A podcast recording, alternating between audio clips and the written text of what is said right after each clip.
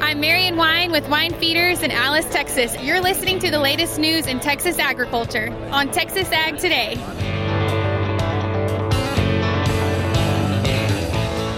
Welcome to Texas Ag Today, a daily look at the latest news in Texas agriculture.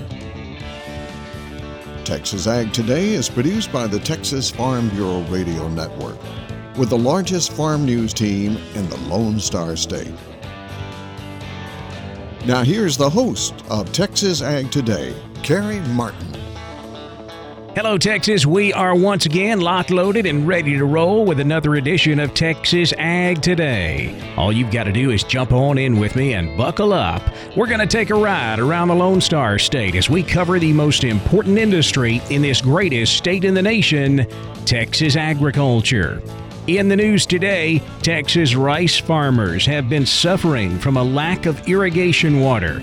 It started a few months ago when irrigation water from the Colorado River was cut off. And we got the official announcement that that is going to continue into this 2023 crop year. We'll have more on that coming up to kick off today's show. My name is Carey Martin. I'm your host, along with the largest and most experienced farm news team in the Lone Star State and we're all standing by to bring you the latest news in Texas agriculture, from the piney woods of East Texas to the rocky ranges of the Trans Pecos, and from the Panhandle down to the Rio Grande Valley. As we look ahead to spring planting, a switch from grain production to forage production is a trend that we've been seeing in the Texas High Plains in recent years, and it could be on the increase again this year. I'm James Hunt, and we'll talk about that on Texas Ag today bringing the feral hog control issue before Texas lawmakers. I'm Tom Nicoletti, and I'll have comments from a South Texas rancher after he met with his state representative at the state capitol. That report ahead on Texas Ag Today.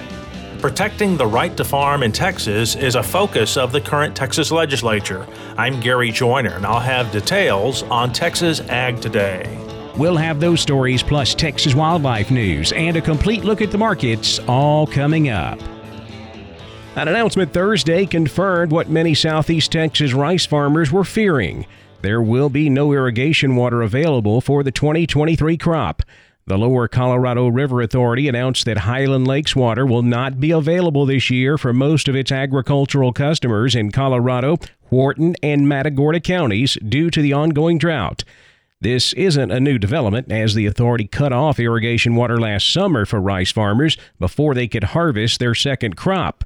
And without enough rain to refill the reservoirs, that situation will now officially continue. Last weekend's dust and sandstorm in the Texas Panhandle and Southern Plains region was a reminder of just how bad the drought is. Many fields were left without any cover for the soil as summer crops failed and winter crops didn't get enough water to grow and cover the soil. Farmers like Quentin Shield Knight of Spearman are now deciding what to do when it comes time to roll the planters this spring. So one blessing we have had since the first of the year, and it's it's an outside blessing that nobody thought was going to happen, but natural gas has dropped below three dollars, and so some farmers are taking advantage of being able to pre-water to get uh, weed established or get some kind of, of base underneath these acres, but the long range outlook does not look good for us. And so I think there's some guys strongly considering some less water use crops. There's more oats going in for hay. There's than I've seen. Uh, there's more wheat cover going back in to try to keep some stuff covered up. But but the sorghum is starting to catch more people's attention because uh, you know if we go into this summer without six foot of profile underneath this corn, it could get real ugly if this thing doesn't break, sir. And Brad Heffington of Littlefield says it's affecting his planting decisions as well. Yeah, we were going to go a lot of greens. Uh, basically, the price is so much better, and cotton is terrible right now. And, and we're pretty diehard cotton farmers, but we do have green equipment. And, you know, a lot of the forecasts are talking about La Nina going away and turning neutral around May and then maybe being wet and July and August. So we were kind of hoping we might could grow a green crop this year. It's usually a little easier to get up. So maybe we can get one up, maybe we can get some help and make a crop. But when we start out with no, with no underground moisture, it gets hard. Heffington says he may not decide exactly what to plant this year until the very last minute. We've got corn and milo and cottonseed all booked, and I told my supplier, I said, I don't know if I know what I'll plant till the first of May, you know, just depending on the weather. But we were leaning pretty hard doing more grain just because it's, it's got the best chance of being profitable right now. Texas farmer Brad Heffington of Littlefield. A switch from grain production to forage production is a trend we've seen in the Texas High Plains recently. James Hunt tells us that trend could be on the increase this year. Laramie Friemel is a farmer who grows crops north of Hereford, and as he looks ahead to the summer crop season, here's a little prediction. In my area, forages like say silage or hay, I think is going to be the big ticket item this year. And that sounds like a good forecast, as in recent years we've been seeing a shift in the Texas High Plains, with a lot of acres being taken out of grain production in favor of forage. Dairies and feed yards are providing a strong market for forage, and growing crops for forage also requires less water than does grain. As for what he's going to plant, Friemel says his forage production typically includes some corn, but he leans heavily to sorghum. We'll go with it more because it's more of a drought tolerant type plant and we can even plant it just a little bit later if, if the rains are going to come late spring or early summer. We can drop in and plant some late planted hay grazer, red top cane, something like that for hay or even swap to put up as silage. And like all other area farmers, Laramie Friemel is hoping that we'll catch some good rains this spring. So those are some thoughts on the season ahead. Now, as we look at the future of local agriculture this year and beyond, there's a new entity that you could be hearing about a lot in future years. It's called the RANGE. RANGE, in this case, is an acronym for Regional Accelerator and New Growth Engine. The range is described by its organizers as an effort to help attract and, in some cases, create agriculture and food related businesses that would be based in the Amarillo area. We'll have more about the range in our next report, including information about a research effort that sounds like good news for cotton farmers. I'm James Hunt on the Texas Farm Bureau Radio Network. Wild hogs are still running wild in Texas, and farmers and ranchers are asking the state legislature for help controlling them. Tom Nicoletti has more from the state capitol.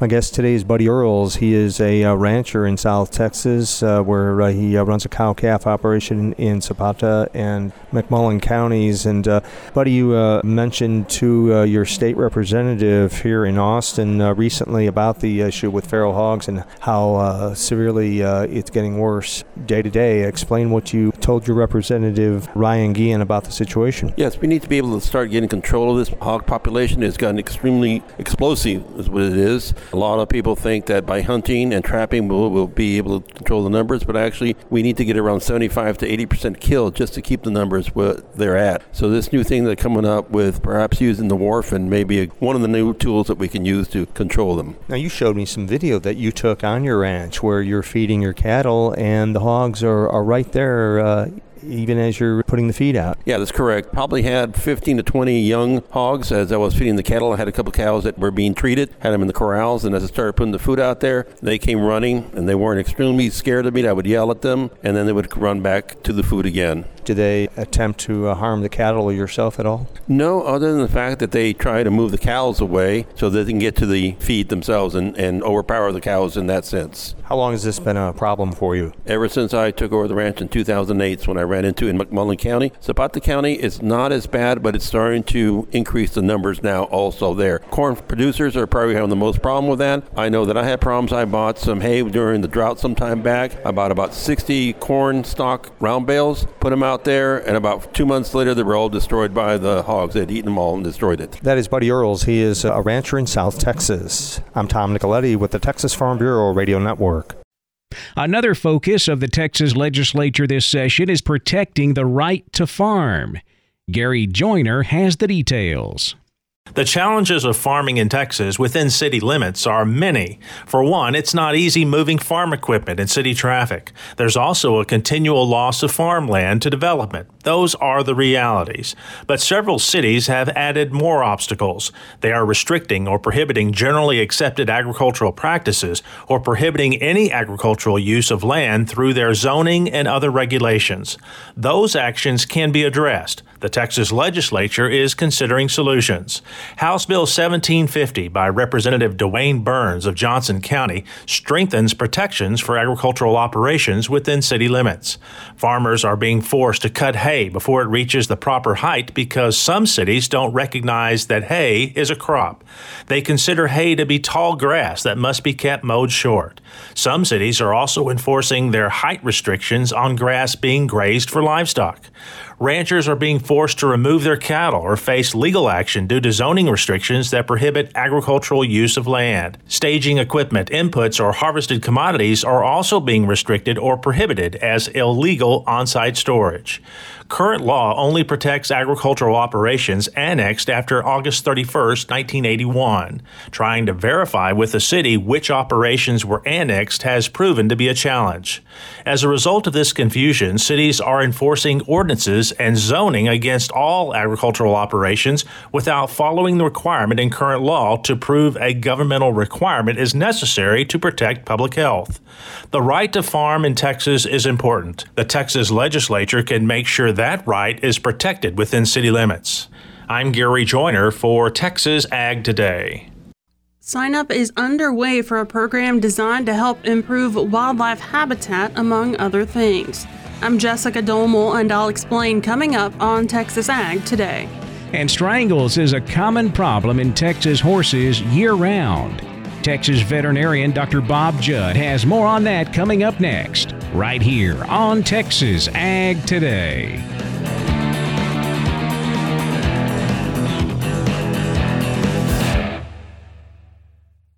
Texas Farm Bureau has served farm families in rural Texas for nearly 90 years. We're pleased to offer new affordable health care coverage choices for all Texans through Texas Farm Bureau health plans. You do not need to be a member to inquire and apply. Plans are available anytime. There is no open enrollment period.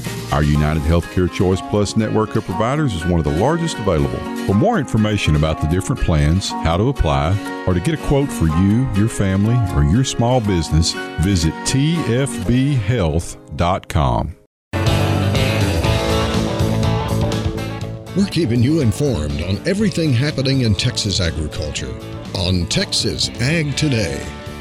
Strangles is a common problem in Texas horses year round. Dr. Bob Judd has more.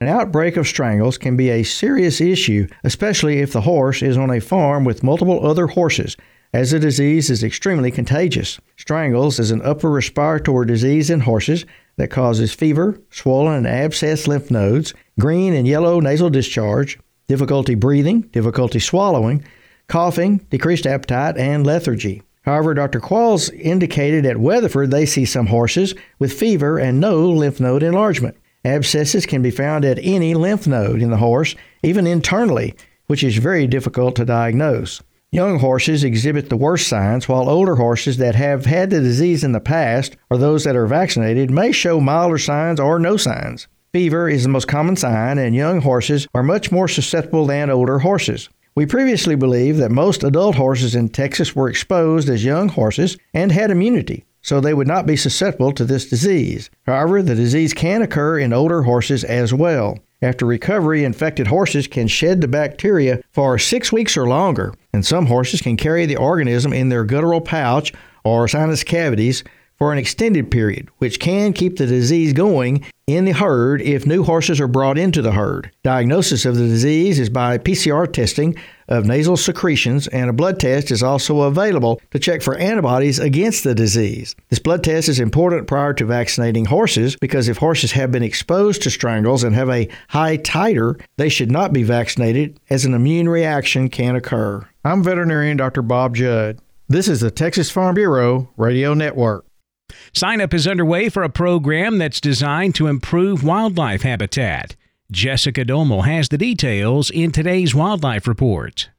U.S. landowners can now sign up for a program that is designed to protect environmentally sensitive lands while improving water quality, preventing soil erosion, and supporting wildlife habitat. General sign up for the Conservation Reserve Program, or CRP, is underway now and continues through April 7th. CRP is a voluntary program through the U.S. Department of Agriculture that offers a range of conservation options for landowners. It helps landowners establish long term resource conserving plant and tree species. Jim Inglis, Quail Forever's Director of Government Affairs, said CRP enables producers to enroll difficult to farm acres in the program to improve wildlife habitat, soil health, water quality, and climate resiliency. And it's a key part of the economic safety net for rural communities. He said as the country looks to improve its ecological impacts and economic standing, CRP should be celebrated as a method for bolstering both sides of the equation. According to USDA, there have been several changes made to CRP over the past few years to increase interest and enrollment, strengthen climate benefits, and help ensure underserved farmers and ranchers can find a way to enter CRP. Contracts for landowners enrolled in the program are from 10 to 15 years in length. Landowners who are interested in signing up should contact their local USDA Service Center. Again, the general CRP sign up deadline is April 7th. Continuous CRP signup continues year round. There are currently 23 million acres across the U.S. enrolled in CRP. Contracts on 1.9 million are expected to expire this year. For the Texas Farm Bureau Radio Network, I'm Jessica Domel. Cattle, cotton, and corn all ending the week on a higher note, but the wheat market was lower. We'll check out all of Friday's livestock, cotton, grain, energy, and financial markets coming up next. Keep it right here on Texas Ag Today.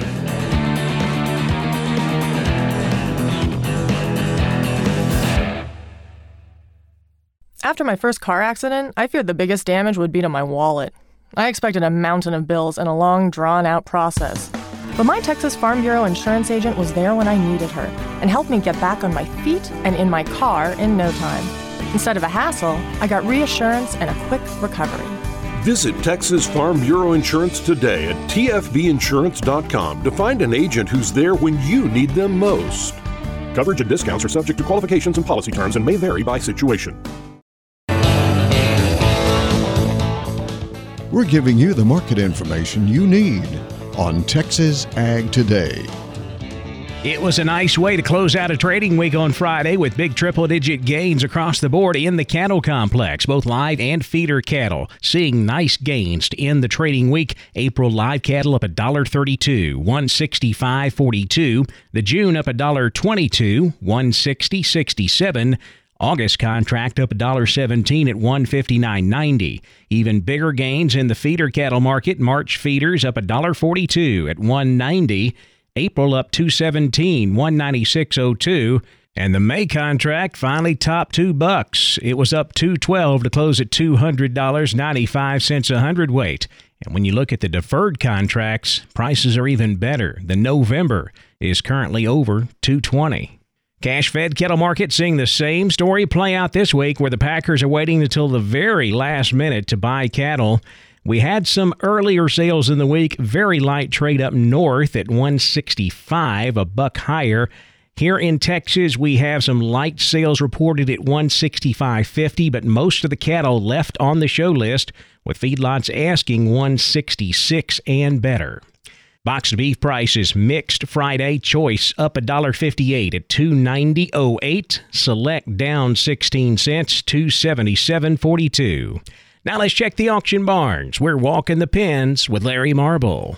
Brian Lintzman, Seguin Cattle Company, our guest. Brian, how was your Wednesday sale? First day of March, it ended up with 850 head of cattle. Whether it's just low numbers or just the whole market, I mean, it's just on the uptick. Those two to three weight steers, $1.32 to 284. Three to four weight, $1.60 to 282. Four to five weights, $1.76 to 254. Five to six weights, $1.67 to 225. Six to seven weights, $1.63 to 220. Seven to eight weight steers, $1.20 to $1.55 to get to the effort mates. Uh, two to three weights, $1.55 to 208. Three to four weights, weights, $1.52 to 240 Four to five weights, $1.58 to 242 Five to six weights, $1.59 to 212 Six to seven weight heifers, $1.35 to $1.82 Cows, those good utility cows on average from 89 to $1.02 and cutters 72 to 85 Cow uh, up to 1,075 Bears, you know, cams getting higher. So them little cans on the side, you know, they're worth lots of money now. So from 900 to 1450 uh, on the good top end bulls brought a dollar twenty today. So, like I said, just good strong market. Well, uh, get keep and go. Uh, top end of the nannies two hundred and eighty dollars with kids bringing from two eighty to three twenty seven. Get to the door for use uh, top end of the use one hundred fifty with lambs bringing from two seventy to three twenty. So you know, just fun day to be fun day to own a sale barn. Well, good deal. I hope it'll be a fun day next week. Uh, more sales, good prices yep. at Seguin Cattle Company next uh, Wednesday. Cousin Brian, tell everybody how to contact you. You can give us a call at 830 379 9955 or you can call me on my cell phone 830 305 0652. Neighbor, that's our livestock auction market report for today. We'll see you next time right here as we walk the pens. I'm Larry Marble for Texas Ag Today.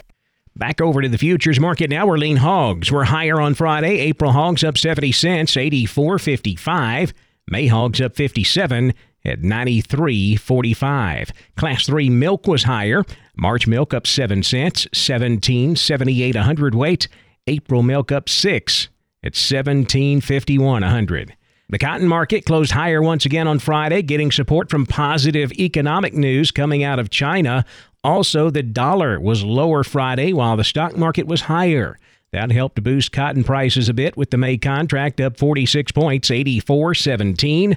July cotton up 38, 84.79, with new crop December up 51, 84 26.